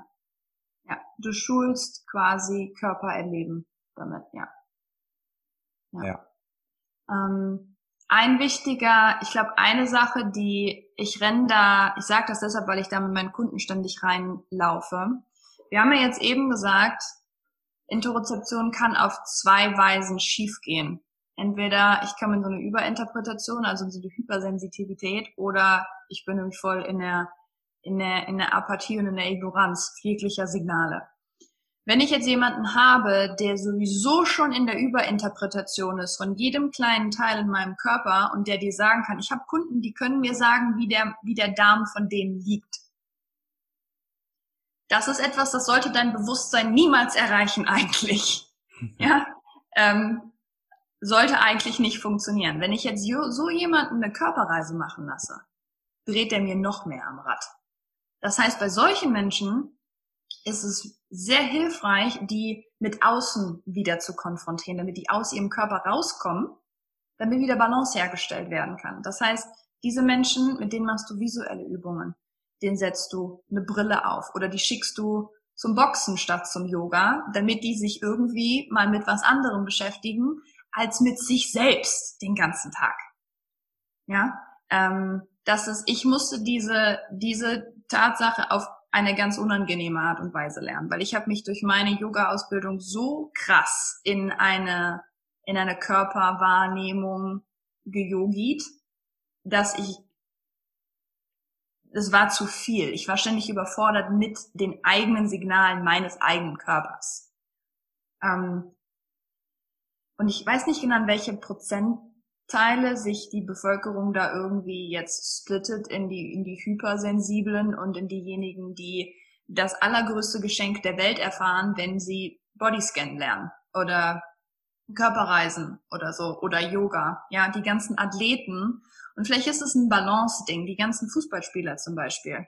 Ja, Warum ist für die Yoga so essentiell wichtig und vor allen Dingen so hilfreich? Weil die einen externen Sport haben. Die Welt von denen findet im Außen statt, in etwas, das nennt sich Exterozeption. Wahrnehmung von Stimuli von außen. Wenn die sich jetzt neuronal ausbalancieren müssen, dann macht es Sinn, dass die in ihrer Recovery-Zeit einen Sport machen, der sich auf Innen fokussiert, auf Innenerleben, auf inneres Körpererlebnis um sich neuronal und auch athletisch dadurch in Balance zu bringen. Ja, dem Yogi, der sowieso nur in, in, in, in innen unterwegs ist, bei dem wäre es vielleicht hilfreich, den ab und zu mal mit einem Gewicht zu konfrontieren und zu sagen, mach mal Bankdrücken oder mach mal eine Kniebeuge oder mach mal was, was nichts mit dir und deinem Geist zu tun hat, um Balance zu schaffen. Und es geht am Ende um eine innere Balance.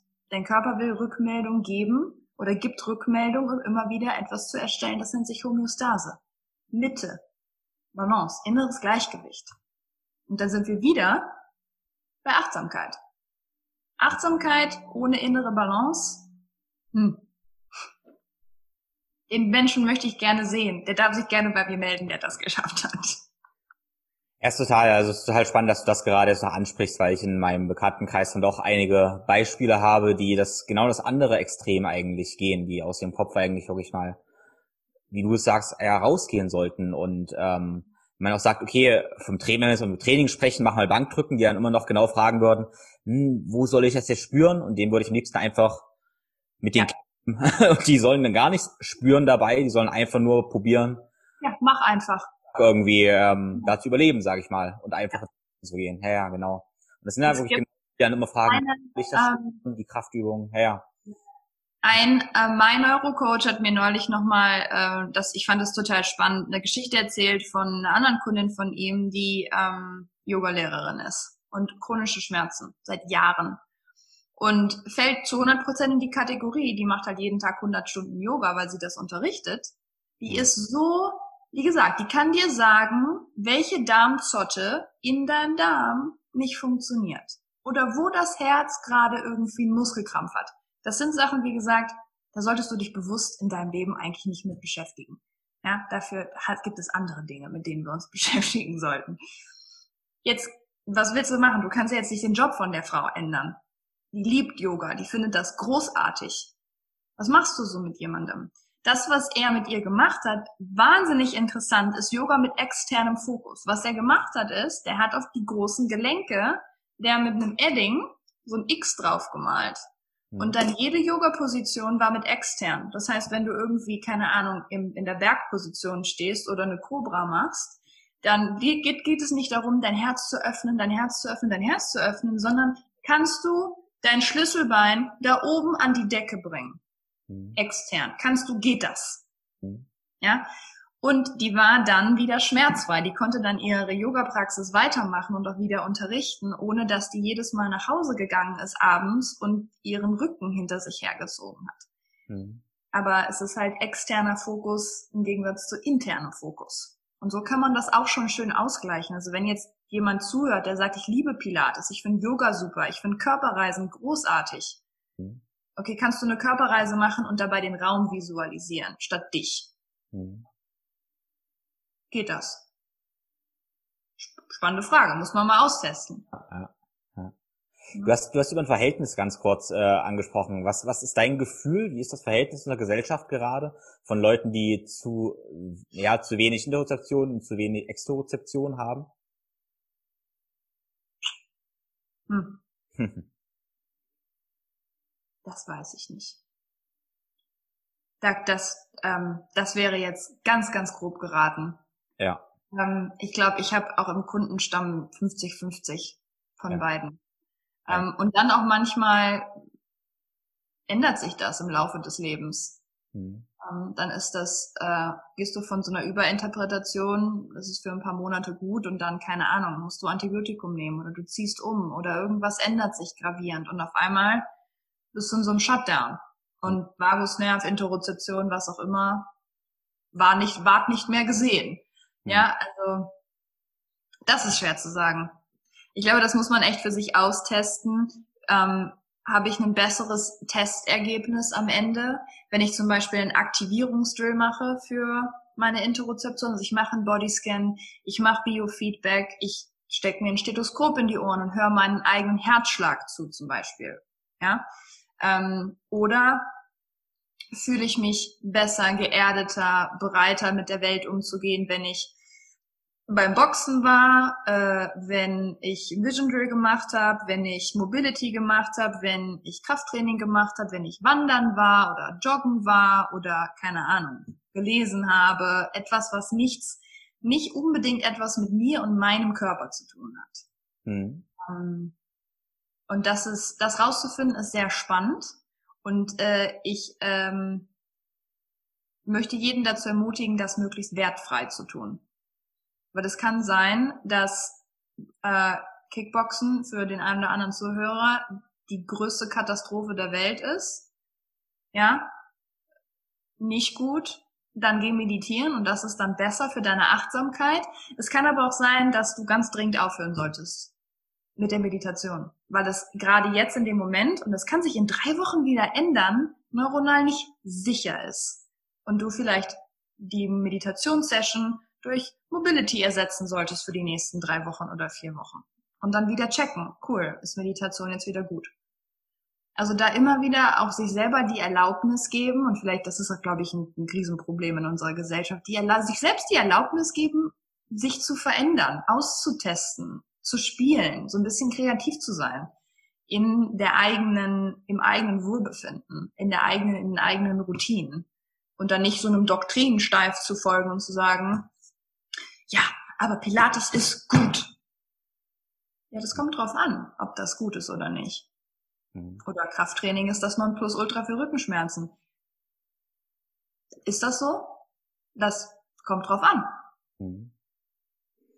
Absolut, absolut. Ja, ist ähm, aus meiner eigenen Erfahrung, also mich habe ich das den Eindruck, ähm, also erstmal, ich bin an sich sehr strukturiert und mag meine Routinen und so, aber trotzdem bewegt es mir viel in Wellen. Ich habe dann Phasen, wo ich sehr viel meditiere und sehr viel Klarheit dadurch gewinne. Und dann habe ich aber sehr, sehr viel eigentlich Klarheit für Phasen, wo ich das alles auch mal vergesse, wo ich wochenlang einfach im Flow bin, einfach Arbeit, extrem im Außen bin, also extrem im Außen und ähm, das läuft super gut, ähm, passt perfekt. Und dann gibt's dann einen Punkt, wo ich sage, okay, ich muss vielleicht mal wieder, ähm, ja, wir würden jetzt auch nach dem Gespräch, würde ich sagen, okay, meine Interzeption ein bisschen wieder verbessern und schauen, ob ich noch, oh, dann kann es sein, dass ich wieder mehr ähm, Achtsamkeitsübungen mache oder mehr meditiere, mehr atme. Und für mich bewegt sich dann viel in Wellen, weil ähm, ich finde so, ich finde Prinzipien interessant. Ein Prinzip, was ich eigentlich in so vielen verschiedenen Domänen feststelle, ist, dass der die Balance meistens der Wechsel zwischen Extremen ist und nicht das Verweilen irgendwo in der Mitte. Und genau, das, das trifft sich eigentlich auch wieder. Das Verweilen in der Mitte ist, ähm, ich sage das jetzt ganz bewusst drastisch, tödlich. Mhm. Weil Homöostase, Interozeption ist die Definition von immer wieder verschiedene Zustände in Balance zu bringen, damit du lebst. Ja, also es ist, es ist Welle ausgleichen, die ganze Zeit, immer wieder ausbalancieren, Mitte finden, Center finden, was auch immer. Es ist nicht, wenn das, und das kannst du jetzt spirituell wieder, guck dir doch den Herzschlag an, da siehst du es doch. Mhm. Ja, wenn du innen keine Mitte hast, hast du außen keine Mitte und so weiter ich finde das schön, dass wir das neuronal auch erklären können, warum das wichtig ist, eine Mitte zu haben. Ja. Ja, auf jeden Fall. Und dass wir es trainieren können, dass du tatsächlich Mitte, also Balance, ähm, dass du Stabilität, das ist eine Fähigkeit. Hm. Und das muss man wollen, aber ich finde, das ist immer die gute Nachricht. absolut, absolut. Ja, mich würde jetzt mal interessieren, ähm, Meditierst du täglich oder beinahe täglich oder? Ähm, jein. Ähm, ich glaube, ich gehe genau wie du auch durch Phasen durch. Ähm, es gibt Zeiten, wo für mich ist zum Beispiel Lesen extrem meditativ. Mhm. Ich finde, das, das ist, ach, das ist für mich persönlich morgens, wenn ich eine Stunde lesen kann, das allergrößte Geschenk für meine, für meine innere Mitte. Mhm. Ähm, aber ich habe dann dabei keine Musik, mir geht da niemand auf die Nerven, es ist dann nichts da. Es ist eine sehr meditative Umgebung. Ähm, manchmal wird aber das Lesen auch komplett und dann sitze ich 30 Minuten da und mache ähm, ich habe angefangen zu meditieren mit etwas, das nennt sich uh, The Release Meditation Technique. Und mein Mentor hat mir das damals beigebracht, weil ich war voll der Anti-Meditierer. Mhm. Ähm, aber ich war auch sehr durch meine eigenen Schädelhirntraumata und meine eigene neuronale Geschichte gefangen in meinen primitiven Überlebensinstinkten. Ja, er hat mir was beigebracht, das nennt sich Release Meditation Technique. Und was du, was du machst, ist, du sitzt einfach da und wiederholst in deinem Kopf Release, Release, Release. Über 20 Minuten, 30 Minuten, 10 Minuten, 2 Minuten. Und die Intention ist einfach nur loslassen. Locker lassen, Anspannung loslassen, abgeben. Und das ja. war das war mein Einstieg, weil es für mich ähm, die spirituelle Komponente rausgenommen hat und meinen Kopf genug geöffnet hat für die Möglichkeit, dass das was Gutes ist. Mhm. Ähm, und jetzt ist es so, ähm, ja, Meditation ist großartig. Ich liebe das. Ja, also auch das zu kombinieren mit, wenn ich, ähm, ich habe mit dem vor ein, zwei Jahren oder so mit dem Trailrunning angefangen hier in Arizona. Du mhm. bist halt am Ende, wenn du oben auf dem Berg ankommst. Es ist super heiß, aber sich dann hinzusetzen und kurz mal innezuhalten, wahrzunehmen, einzuatmen, diesen ganzen Moment und dann wieder in Aktion zu gehen. Großartig. Mhm. Ja, ich glaube, ähm, ich möchte jetzt halt gar nicht weiter in das Thema Meditation reingehen, was Meditation genau ist und so, weil ähm, es gibt einfach so unendlich viele Meditationsarten, Definitionen, Richtungen, was man dabei machen kann, was man sollte, was richtig, was falsch ist und so. Ja. Und das ist ein ähm, endloses Thema. Ich kann nur jeden dazu ermuntern, ja. irgendeinen Einstieg zu suchen und irgendwie anzufangen. Also ich meditiere seit seit zehn Jahren, ich weiß genau noch, was ich jetzt, weiß nicht, vor einem Jahr oder zwei, irgendwie hatte ich so Gefühl, hm, ich habe schon eine ganze Menge verstanden, wie ich so funktioniere. Und damit einmal habe ich eine geleitete Meditation gemacht und habe gemerkt, dass ich noch gar nichts verstanden habe. Und das war auch so ein, ein trauriger und ein Glücksmoment, weil ich dachte, okay, mein Leben lang kann ich doch was Neues lernen, wie mein Gehirn funktioniert. Ähm, habe noch keine Ahnung. Auch ein bisschen traurig, weil ich so ein bisschen desillusioniert wurde. ja, genau. Aber damit kann, möchte ich leben. Ja. Ja, was mich aber jetzt noch interessieren würde, ähm, so als ja, Neurologin irgendwie auch, also wie boostest du denn deine äh, Meditation ganz praktisch? Also was für Neurotrills fügst du da hinzu? Wie sieht so eine Routine bei dir aus? Ähm, wenn ich ich komme, was ich sehr, sehr häufig kombiniere, sind drei verschiedene Sachen. Die eine Sache ist, ich meditiere ähm, mit bilateraler Hemisphärenstimulation. Das ist ein riesengroßes, langes Wort. Am Ende heißt es nur, das kann man auch bei, ähm, bei, bei Spotify oder Apple einfach, ähm, was man googelt, ist entweder bilaterale Hemisphärenstimulation oder EMDR-Musik. Darf ich ganz kurz fragen, ist das Binaural Beats? Ist das dasselbe? Ja, okay, weil ich habe das als Binaural Beats, verlinke ich alles. Ja. Hm. Genau. So, das heißt, du sitzt in der Meditation und du kriegst ja einen, einen Stimulus nach dem anderen links und rechts aufs Ohr, immer wieder im abwechselnden Rhythmus. Und was du, was du einfach, wo du mit deinem, mit deinem Nervensystem hilfst, ist Verbindung zu schaffen zwischen den, zwischen den Großhirnrinden. Und das Information, Stress, Trauma, Gott weiß, was einfach verarbeitet werden kann. Ja? Das ist auch wieder so der, ähm, weiß ich auch nicht, vielleicht der faule und gleichzeitig der effektive und schöne Ansatz daran, weil während ich meditiere und mich sammle, kann ich doch meinem Gehirn gleichzeitig auch noch die Möglichkeit geben, kurz ein paar Stresspakete hier oben abzuarbeiten. Zwei Fliegen mit einer Klappe, finde ich super. Mhm. Was ich dann dazu mache, mal ganz ist, kurz rein, in, äh, in welchen Frequenzbereich gehst du da? Weißt du? Äh, das ist eine sehr gute Frage. Ich benutze zum Beispiel eine App und die hat verschiedene Frequenzen da und ich kann da in Alpha-Wellen, Beta-Wellen, Theta-Wellen, Gamma-Wellen. Wow. Das ist heute auch noch was Neues. Genau, und das wäre ja dann relevant, in welchem Meditationszustand ich auch gehen möchte. Ähm, ich würde, das ist jetzt aber alles das, was ich über die Erde und Gott weiß, was alles gelernt habe die letzten Monate. Ich würde wahrscheinlich in eine Theta-Frequenz mhm. gehen, wenn ich selber mache. Also es gibt, was ich zum Beispiel, das ist aber jetzt total off-topic irgendwie gerade. Ähm, ich share das jetzt, ich teile das jetzt trotzdem. Ähm, ich meditiere manchmal auch mit der Frequenz der Erde. Also die Erde hat eine bestimmte Frequenz, die heißt Schumann-Resonanz, das kann man nachgoogeln. Das ist, hat mit Spiritualität überhaupt nichts zu tun. Die Erde hat einfach eine bestimmte Frequenz. Wenn wir uns nicht geerdet fühlen, ist das sehr hilfreich, wenn wir uns mit der Frequenz der Erde verbinden und also, und siehe da, ähm, die Schumann-Frequenz oder Resonanz, die Resonanz und Frequenz der Erde, das ist auch die gleiche Resonanz, die dein Herz und dein Hirn aussendet, die in perfekter Homöostase zwischen sympathischem und parasympathischem Nervensystem sind.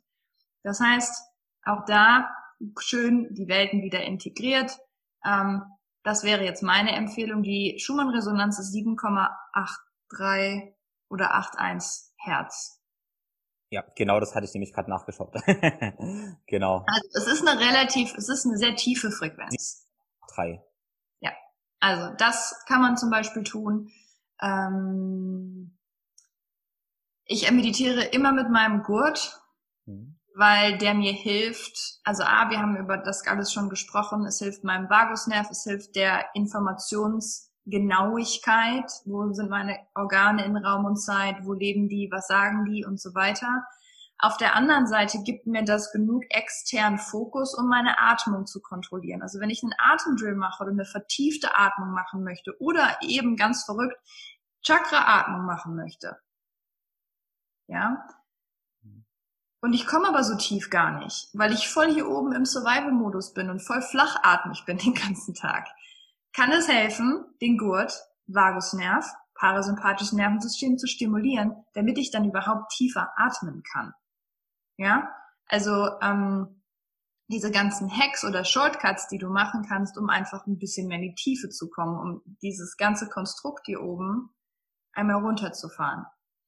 Ähm, also Kombination ist äh, Atemdrill und da Fokus auf der Ausatmung, nicht auf der Einatmung, weil wir häufig überatmen im Alltag. Ähm, Gurt, bilaterale Hemisphärenstimulation. Wenn es nicht bilaterale Hemisphärenstimulation ist, ist es die Schumann-Resonanz, dass ich halt, dass du dich quasi ein, eingrooves mit der Frequenz. Das ist ganz toll. Ich mag das total gerne. Mhm. Ähm, und es ist auch wieder eine schöne Körper, Sel Körper Selbstbild Drill, weil wenn ich meine ganzen Körper auf eine Frequenz einstellen muss, das ist für dein Nervensystem Hochleistungssport. Das ist eine coole Sache. Oder was man auch zum Beispiel machen kann, es gibt von der Firma Neuvana eine Vagusnerv ähm, Tensionen, einen kleinen Klopf, den man sich ins linke Ohr steckt, weil der die parasympathische, der parasympathische Teil des Vagusnervs läuft auf der linken Seite entlang, der äh, sympathische auf der rechten Seite. Ähm, linkes Ohr reinstecken für 15 Minuten ähm, und dann dabei meditieren. Also so kann man, da bist du dann halt wieder bei Mindfulness Supercharged. Ne? Du kannst halt das, was, was, wenn Mindfulness das Ziel ist, also unsere Aufmerksamkeit auf eine bestimmte Sache zu richten, auf eine bestimmte Art und Weise, die mit Intention im Jetzt und ohne Bewertung stattfindet, wie kann ich das neuronal unterstützen? Wie kann ich das auch vor allen Dingen einfacher machen, kraftvoller machen und zeiteffizienter machen? heutzutage hat ja auch keiner mehr Zeit für irgendwas. Mhm. Ja, also so kann man das ganz gut hacken, wenn man das möchte. Ja. Ja, finde ich sehr, sehr schön, auch dass du mit der Schumann-Frequenz noch angesprochen hast äh, und so, so deine, deine ja, Hacks sind, weil ähm, klar, irgendwie sind wir auch Wissenschaftler und dann fühlt man sich immer irgendwelche Empfehlungen zu geben. Ja, it depends und so weiter und so fort. Aber ja. ähm, erstmal, wir sind hier in einem, in einem Podcast auch und ähm, ich finde, ich finde es auch sehr, sehr schön, trotzdem sowas mit Anekdoten, persönlichen Erfahrungen zu schmücken und ähm, damit auch ein bisschen rumzuexperimentieren. Ich finde das sehr, sehr wichtig, weil ich finde gerade, das ist ja ein großes Problem von der Wissenschaft, ähm, ja, dass es oft dann so, so, so praxisfern einfach ist. Deshalb finde ich es wunderbar, dass du gerade noch ein paar persönliche Beispiele da angebracht hast. Bin da sehr, sehr dankbar für. Genau. Ich persönlich äh, nutze manchmal noch Gerüche. Ähm, aus neurologischer Perspektive denke ich mal, ist es auch sinnvoll, weil mein olfaktorisches, olfaktorisches System ja auch wieder äh, die Inselrinde stimuliert, oder? Wenn ich das mhm. recht überlege. Und dann habe ich noch den Effekt, wenn ich immer denselben Geruch verwende, ähm, setze ich damit auch einen Anker und kann dann viel schneller wieder in dieses Gefühl gehen, was ich damals, du hast gesagt, eine erfolgreiche Meditation hatte. Also wenn ich schon mal eine Meditation gemacht habe, die erfolgreich war, ich rieche das wieder, gehe ich viel schneller da rein. Der neurologische Begriff dafür nennt sich Neural Chunking. Hm? Das heißt, du bildest wie so ein, du bildest so ein neurologisches Wollknäuel, wo sich bestimmte ähm, Verbindungen einfach miteinander verbinden. Das heißt immer, dann, wenn in deinem Leben dieser Geruch auftritt oder du Druck auf die Augen bekommst oder keine Ahnung, du kurz die Augen zumachst und an was Bestimmtes denkst, bist du viel schneller in dem Modus wieder drin als vorher. Hm. Cool. Ja, ich bin, ich bin total interessiert auch in allen möglichen Nerd-Sachen. Also hast du noch irgendwas, was dir, was dir einfällt? Hm. Ich glaube, das, was ähm, das, was für jeden Menschen essentiell wichtig ist zu verstehen, ist, dass wir als Mensch erstmal darauf, da, da, dafür gestrickt worden sind, neuronal zu überleben und nicht zu leisten. Ja, ähm, und wenn man das verstanden hat und auch verstanden hat, dass wir immer erst erstmal, dass wir immer erstmal in Survival gehen, bevor wir überhaupt Mensch sein können, und dass das viele verschiedene Komponenten hat. Der Stoffwechsel, wie du atmest, ähm, Vorerfahrungen, gespeicherte Traumata und so weiter. Dein Reptiliengehirn hat viel mehr neuronale Verknüpfungen als dein menschlicher Kortex. Ja, da ist hier hinten ist viel mehr gespeichert, da ist viel mehr Information, da wird viel mehr entschieden, als du das hier vorne jemals klar kriegst oder überhaupt bewusst hast. Wenn wir das verstehen, dass nur wenn hier hinten Ruhe ist, wenn Survival garantiert ist, nicht, das ist garantiert, aber wenn der Stimulus an sich sicher ist, nicht bedrohlich ist, dass nur dann hier vorne überhaupt Kreativität, Bewegung, Konzentration, Fokus, Gedächtnis, Dinge sehen, Dinge entscheiden, dass nur dann das überhaupt möglich wird. Und wir sind so die ganze, der ganze, ähm, die ganze Persönlichkeitsentwicklungsindustrie und Gott weiß und und und Yoga, Pilates, alles was mit Entspannung zu tun hat, ist so großenlastig an Glaubenssätzen, an Konzentrationstechniken, an Produktivitätsplanern, an was auch immer. Und vergessen wird ganz häufig, bevor das hier vorne ankommt, muss das erstmal hier hinten durchgelassen werden. Ja? Und was, was wäre denn, wenn wir gar keine, wenn wir uns mit unserer Produktivität, wenn wir uns nicht ständig fertig machen müssten, dass wir so unproduktiv und unkonzentriert und keine Ahnung, wie ein Fähnchen im Wind durch, das, durch die Gegend leben, wenn es gar nicht das Problem eigentlich ist, sondern es ist vielleicht ein ganz anderes Neuro neuronales Problem, was, wenn gelöst, die, die Problematik aus dem Weg räumt, dass wir ähm, dass wir von hier vorne anfangen müssen zu denken. Von, aus einer Kreativität, aus einer Struktur und so weiter Perspektive. Vielleicht fallen diese Sachen dann einfach, oder vielleicht passieren diese Sachen dann einfach automatisch, einfach weil die Grundlage sicher und stabil ist. Und das ist, ähm, als ich das verstanden habe, ähm, und ich glaube, das war einer meiner, das war einer meiner ersten äh, Sie-Health-Kurse, einer das 2017 oder Gott weiß, was war das, ähm, ich gedacht habe, krass, wissen die Menschen das? Mhm. Dass es auch anders gehen kann. Ähm, und ich finde, das gibt sehr viel Macht. Das gibt vor allen Dingen auch Hoffnung. Und wir sagen, ich, also Doc hat es immer schon, immer schon gesagt und ich stimme damit ein, gehe damit einher, dass ähm, Neurologie die Wissenschaft der Hoffnung ist. Weil wir einfach Dinge noch nicht wissen und immer wieder bahnbrechende Erfolge oder Erlebnisse erzählt werden und Ergebnisse rauskommen, wo man denkt, ach krass, das geht auch anders. Okay, cool. Wusste ich noch nicht. Können wir jetzt mal das denken, wie wir darüber, äh, ändern, wie wir darüber denken. Hm. Um, ähm, ja. Das ist, also, Survival first, Performance second.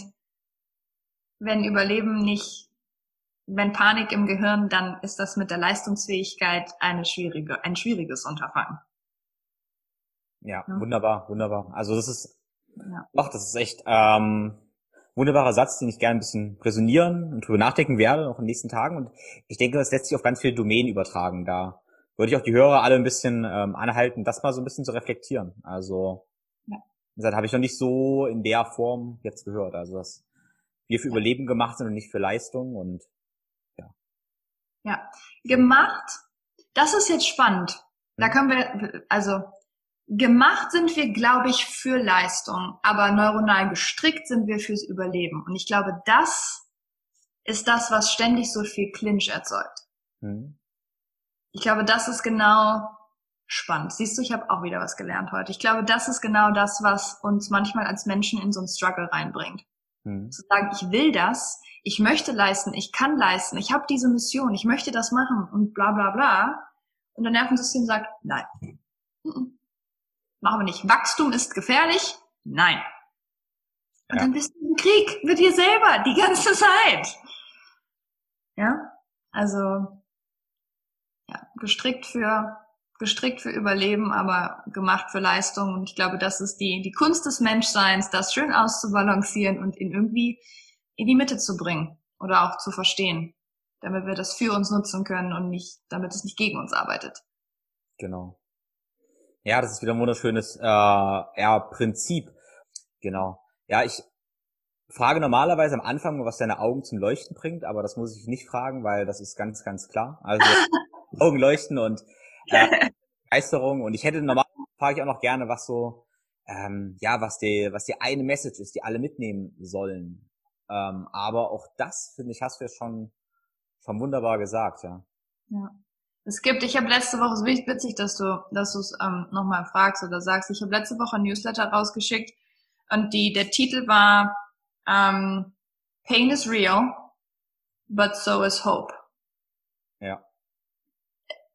ja, deine Schmerzerfahrung als Mensch ist immer real und da hat auch niemand was zuzusagen oder das zu bewerten oder das wegzunehmen. Was auch wahr ist, ist, dass es Hoffnung gibt und dass es Systeme gibt da draußen, sei es mein System oder mein System hört sich, es ist ja nicht mein System. Oder mein, oder den Ansatz, den ich verfolge, den Ansatz, den du verfolgst, den Ansatz, den eine Million andere Menschen verfolgen, ist ja egal. Aber es gibt Möglichkeiten. Niemand muss, niemand, niemand, niemand muss in der Ecke stehen, mit dem Rücken gegen die Wand und sich fühlen, als gäbe es keinen Ausweg. Weil das ist, das ist nicht wahr. Hm. Ja, also, pain is real, but so is hope. Das ist mein Schlusswort. Ja, wunderschön, wunderschönes Schlusswort. Ja. Also ich könnte noch ähm, stundenlang ähm. Weiter reintauchen. Ich hatte viele Momente auch dabei erstmal noch, wo ich auch wirklich nachgedacht habe und so und ähm, ja, total cool. Aber wir sind jetzt schon ja, eine ganze Weile, anderthalb Stunden quatschen wir jetzt schon. Deshalb ähm, gibt es bestimmt auch einige, die erstmal total interessiert sind an dem, was du machst und wenn ich ja mit dir in Kontakt treten möchte und ja, vielleicht Hilfe von dir möchte, ähm, wie geht das? Wie arbeitest du? Wie kann man, wie kann man mit dir, mit dir wachsen? Also man kann mit mir sowohl online wachsen als auch eins zu eins wachsen. Ähm, wenn man mit mir eins zu eins wachsen möchte in einem in einer Coaching-Beziehung, die momentan jetzt aufgrund der Pandemie sowieso, aber ähm, auch vorher schon größtenteils online stattfindet, dann einfach eine E-Mail schicken und ich, wir können ja die E-Mail in die Shownotes packen und ich gebe dir das alles. Ähm, das ist die eine Sache. Die andere Sache, wenn es aus einem finanziellen Grund, aus einem energetischen Grund oder zeitlichen Grund, wie auch immer, nicht der richtige Weg ist, eins zu eins zu arbeiten, gibt es eine Online-Mitgliedschaft die ähm, ein Jahr quasi Content zur Verfügung stellt, der die, die Basis unterrichtet an Mobility, an Atemübungen, an visuellem Training, an Innenohrtraining und an Basispsychologie, also High, äh, High Performance Habits, Positive Psychology, ähm, damit du jede Woche oder damit der, der Mensch jede Woche Fortschritt erzielen kann und jede Woche dieses Fundament, von dem ich gesprochen habe, stabilisiert, aufbaut, dass du wie so ein Fels in der Brandung tatsächlich stehst und dein Gehirn weder Stimulus ignoriert oder überinterpretiert, sodass du als Mensch ausgeglichen bist, stabil bist, kraftvoll. Ja, ähm, das ist die eine Sache. Da kann ich dir auch gerne einen Link zu geben. Dann können die sich das angucken. Genau. Die andere Sache sind, ähm, das sind zwei Sachen, die auch noch irgendwie da sind, ähm, einfach um mal reinzuschnuppern. Das eine nennt sich äh, Kick-Ass Warm-Up. Das ist eine, einfach eine ganz einfache Warm-up-Routine, die ich irgendwann mal entwickelt habe vor, ich glaube, zwei Jahren oder so. Ähm, die einfach, das ist, das ist ein 10-Minuten-Ding. Das kann man morgens machen. Äh, das ist ein, ein kostenfreies Video. Ähm, Gebe ich dir auch gern den Link zu. Und wir haben Anfang des Jahres, als es so viel ums Immunsystem ging und die Verbindung mit dem Nervensystem, ein Webinar aufgezeichnet, wo wir Vagusnerv-Drills, und Resets für bestimmte Hormondrüsen und so weiter unterrichtet haben, um halt die Menschen in der Stärkung ihres Immunsystems neuronal von innen heraus quasi zu unterstützen. Auch das ist kostenfrei und auch da gebe ich dir gerne den Link zu. Hm. So, großartig. Also vielen, vielen lieben Dank, Hanna, und vielen lieben Dank an alle Zuhörer. Ich hoffe, ihr könnt einiges von diesen Tipps jetzt umsetzen und ja, euer Achtsamkeits- und Meditationstraining verbessern oder erst damit starten. Wenn ihr Fragen habt, dann immer her damit, fragt Hanna oder mich und alles, über das wir gesprochen haben, dazu gibt es Links in den Show Notes. In den Show Notes habe ich ja nochmal die wichtigsten Keypoints dieser Episode aufgelistet zum Nachlesen. Ich würde mich sehr freuen, wenn du deine wichtigsten Erkenntnisse aus dieser Episode in deiner Story auf Instagram teilst und mir und Hanna auch gerne Feedback gibst, was deine Stolpersteine sind oder was gut läuft und wo du noch Potenzial verspürst. Insofern wünsche ich dir gutes Gelingen, alles Liebe, dein Tim.